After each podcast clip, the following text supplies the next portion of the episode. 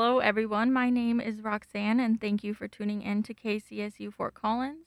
You're listening to the best and the only disaster capitalism podcast in Larimer County, Decorporatizing Disaster. I am joined in the studio today by my friend and classmate, Olivia. Hello, Roxanne. A pleasure to be here. Today on our podcast, we're going to break down what disaster capitalism is. We'll talk about some examples of acute versus slow onset disasters, and we'll finish up with a discussion about what comes next. So, Olivia, what exactly is disaster capitalism? Roxanne, I'm so glad you asked. Well, to understand disaster capitalism, we first have to understand disasters. We're all familiar with the disasters we see on the news the earthquakes, wildfires, hurricanes, and tsunamis. These are examples of acute disasters. These are ones that come on suddenly with little to no warning. They're usually very destructive, but they don't typically last a very long time. On the other hand, there's another kind of disaster which is lesser known but can be much more deadly the slow onset disaster. Slow onset disasters don't occur suddenly, but develop over a long period of time. Droughts, famine, climate change, pollution, and even pandemics are all examples of these so called slow onset disasters. Disaster capitalists are those who exploit money rich sites of disaster in ways that are unethical, largely unmonitored, and immensely profitable. That definition, by the way, is from the 2007 book Standing in the Need by Dr. Kate Browne. Yikes. So that sounds pretty horrible. Who are these disaster capitalists anyway? Disaster capitalists can be a bunch of different things, but the ones we mainly see in the news are big oil companies like Exxon and BP, as well as government contractors and chemical manufacturers like Monsanto or DuPont.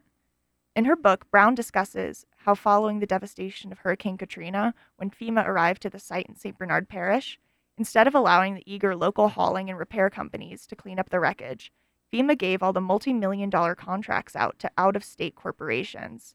This delayed the recovery process and cost the government way more than contracts with local businesses would have. And it hurts the local economy that they're trying to rebuild in the first place. Yeah, that just doesn't even make any sense. Is this only happening in America? Oh, certainly not. When the 7.0 magnitude earthquake struck Haiti in 2010, the nation became a hotspot with lots of media attention in the wake of a disaster. This semester, during a lecture by a disaster anthropology graduate student, John McGreevy, we discussed how, despite their good intentions, many of the disaster relief organizations did not provide effective relief to Haitians. One organization set out to build Haitians new houses. Over a hundred of these brand new houses were built with state of the art kitchens in them.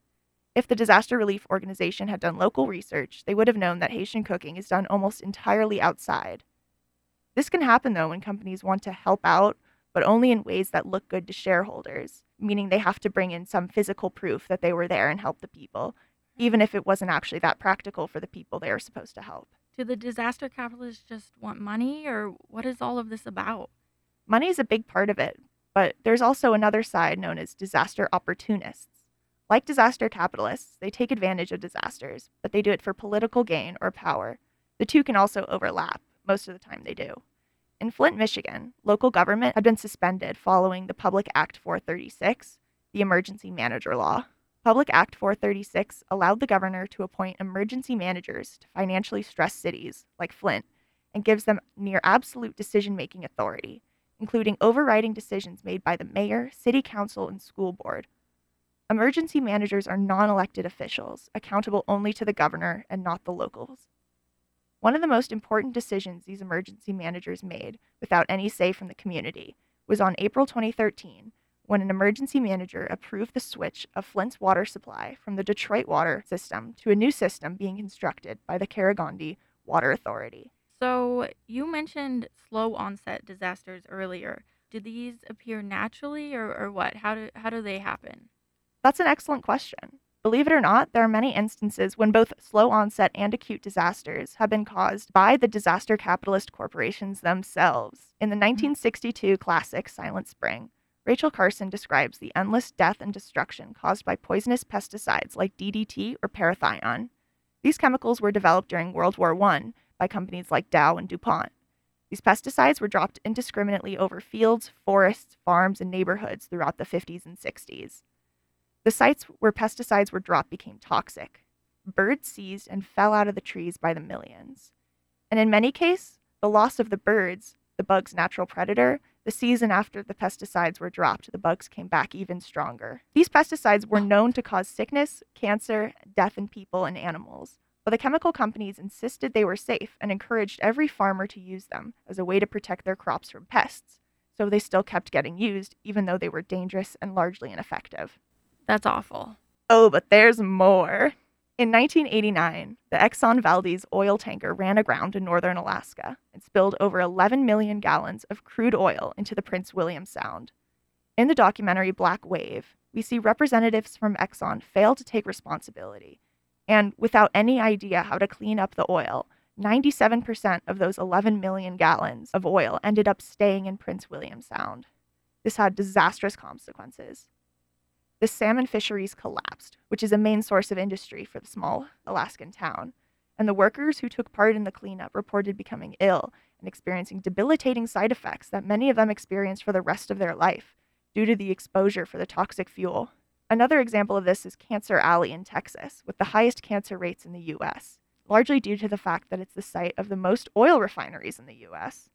These oil companies know their operations kill people, but as long as the money keeps coming, they just don't care. The health effects of events like Exxon Valdez oil spill and Cancer Alley are incredibly powerful and long lasting. That just all sounds so terrible. Is there anything we can do about it? Clearly, federal government needs to invest in local communities, in disaster situations, and corporations need to be held accountable for their actions.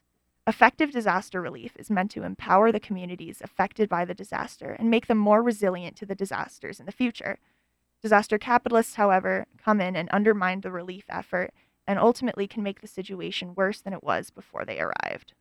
Once again, I'm Roxanne. I'm Olivia, and thank you so much for listening to Decorporatizing Disaster.